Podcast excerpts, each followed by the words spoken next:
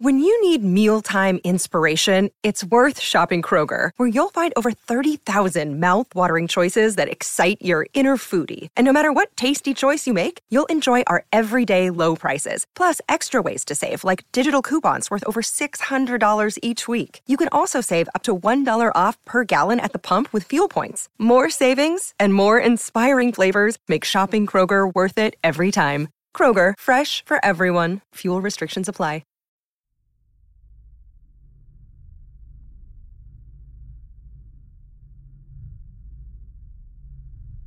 Darkness fell in the forest, through the trees, along the paths.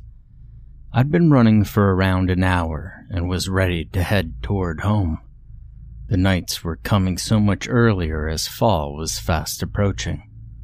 I loved running, and this time of year was my favorite since all the leaves were bright and splashed with color. And plus, the weather wasn't too extreme in any direction. It wasn't too hot, and it wasn't too cold.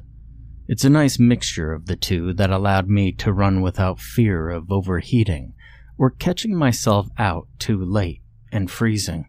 I like to run through a not so used path in the forest behind my house. This area cuts off through the deepest portion of a heavily wooded zone for about half an hour. And this has always been my favorite place to run because I know it isn't likely I'll run into another person. It's always mine. It's always calming and serene. I'd been out longer than I should have been considering how quickly the dark was enveloping everything. But still, I was reluctant to turn back. A pleasant breeze blew through the trees carrying the sweet aroma of the dried leaves, bark, and moss, all the smells of the forest. It was easy to lose track of time by paying less attention to it and more attention to your surroundings. I seem to have this problem often. No more now, though. I wouldn't step foot back into those woods, or any other woods, for anything. I've been distracted by running through the sea of swimming vibrant colors, often slowing my pace while I took in all the surrounding beauty. I even made a mental note to come back the next morning with my camera. I was enjoying myself. I'm not a photographer and I don't sell or gift out my photos. I do, however, find an odd enjoyment taking pictures of things I find beautiful or interesting. My husband has joked on more than one occasion that I have more pictures of leaves and rocks than I do of him or myself. He surprised me last Christmas by taking a few of my nature shots. One, a shocking red leaf tree, an ancient well, a few orange and yellow leaves, and some rather unique looking rocks, blowing them up and framing them for me. They're hanging neatly in the hallway, even now. By the time I reached the end of the woods and turned to head home, it was almost completely dark.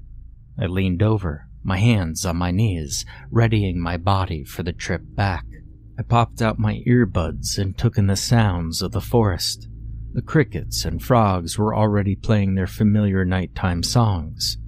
And no sooner had I caught my breath and moved that I heard a strange, unnatural rustling in the near distance. It sounded like it was coming from off the path, but not quite within my view. Though I love the sounds of the night, it is also a little unnerving to hear something odd when you're so far away from anyone and anything. Those sounds let you know how late it is and how alone you really are. I decided not to replace my music and just to sit and listen. I figured it was a squirrel, but something told me I should pay attention and to be safe. A small way down the path, the rustling started again. I slowed my pace and listened again for a second. I wondered if there could be somebody else in the woods with me. I walked for a moment and listened, realizing I was holding my breath as the rustling continued. I breathed deeply and picked my running back up when a new sound struck me. It almost sounded like a painful moaning but I couldn't tell if it was human or animal. I was paralyzed with fear for a second, but I found my footing and ran faster. Unfortunately, it seemed the rustling and moaning only became louder, closer. I looked around as I ran to see if someone or something was there, but there was nothing. The moaning drowned out the sounds of the forest until all I could hear was it and the rustling. I ran through the dark until my foot caught on a small tree root along the path, and I fell hard on my hands and chest, hitting my head along the way and scraping my face across the cold ground. It took a moment to gather my senses as my head reeled from the blow. Everything flooded back in red overcast as the distressed moaning picked back up. As my sense of sight returned to normal, I wished that I had brought a light with me. I wasn't generally out this late. I had been so distracted, even more so than I realized. It was now full on dark, and seeing very far ahead of me in any direction was difficult. There was a sliver of a moon I could see, but the dense forest kept the light from penetrating too far in. Even just the light of a cell phone would have been comforting, but all I had was my MP3 player, and it had no lights. Another wispy sound caught my ear, and this time I turned around to see if I could find what made that terrible noise. I regretted looking. On the ground, moving hastily toward me, much quicker than it had any right to do so, was what appeared to be a beaten and bloody woman. At first, I felt a twinge of concern and worry for her, as it appeared that she had been through something horrific. I felt she needed my help, but that feeling was swiftly replaced with intense dread and fear. As she moved closer and her features came more into focus, I could see that she wasn't all there. There was only a head with nappy black hair, thin, muscular arms, and a torso. She was dragging her brown and dirtied entrails along behind her, making her way along with her hands. For a brief second, we made eye contact, but there was more malice in her milky eyes than pain. She screamed out in what might have been agony or desperation and barreled toward me. I couldn't believe she could move that fast with just her arms, but as I backed away from her in a childlike crab walk, she flew toward me. I blubbered and begged her to stop. I asked her if she needed help. Then I screamed for help of my own. I didn't know how long it took before I was back on my feet and running. I turned to see if she was still following me and realized, much to my dismay and absolute horror, that not only was she still following me, she was nearly upon me. Her hands were making an awful squishing sound as they hit the forest floor, like nothing I had ever heard before or could ever explain. The cold evening air now burned my raw lungs as I breathed in between screams. I knew there was no one around to hear me, but I couldn't have held it in if I had tried. I have never run so fast or hard in all of my life. My lungs felt as if they would burst. My head pounded in my throat. My legs threatened to give out on me at any second, and I knew if they did, the thing chasing me would get me before I ever got back to my feet. And at last, I saw a break in the woods where the dull light from the outside broke in slightly. I screamed for my husband. If he was home yet, he should hear me. It was a long shot, but gripping that tiny piece of hope was all that was holding my mind together. I broke through the small opening like a marathon runner, screaming the whole way. I had nearly reached my back door when my left knee gave out. There was an old injury there from my athletic days in high school and pushing it too hard always leaves me in a lot of pain. I fell to the ground once again, screaming in terror and pain, quickly turning, fully expecting to see that horrible figure sloshing toward me. but was shocked and relieved to realize that I was alone. My husband came running out and tried to calm me down, asking what was wrong, but couldn't understand all that I was saying. I knew it was coming out in inaudible waves, but I couldn't seem to control any portion of what was flowing from my mouth. He scanned the area well, looking to see if he could spot someone chasing or following me. Feeling satisfied that no one was, he scooped me up as gently as possible and carried me into the house.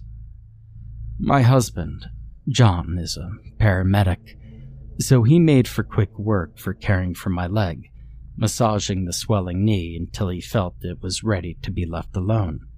He then wrapped it several times over with a well used beige bandage and helped calm me down with some extra strength pain relievers and a cup of hot chamomile tea.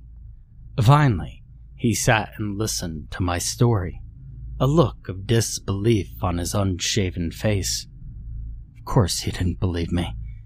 He figured I got spooked in the dark and my mind played tricks on me. He believed, perhaps, I'd seen an injured animal or something else completely rational, and my mind had made it irrational in the dark. It made sense. It wasn't true, but it made sense. I know what I saw, and I know how this sounds. John then iced my leg with a large blue ice pack we kept just for this type of thing, and he cleaned me up. There were a lot more injuries than I had realized. I had a knot on my head. My hands were cut up. My face, arms, and back had bruises and scrapes from both falling in the woods and when my knee gave out. I was bleeding in several places and could already feel a massive headache coming on. After patching me up, John went outside to take a good hearty look around. I knew it was only to appease me. He hadn't seen or heard anything unusual, and chalked it up to being late and me being tired and scared. And that was the end of it. John was convinced that he had solved the mystery of what I had seen and there was nothing more that could be said to convince him otherwise. But I'm writing this now so that whoever reads it knows I'm not crazy.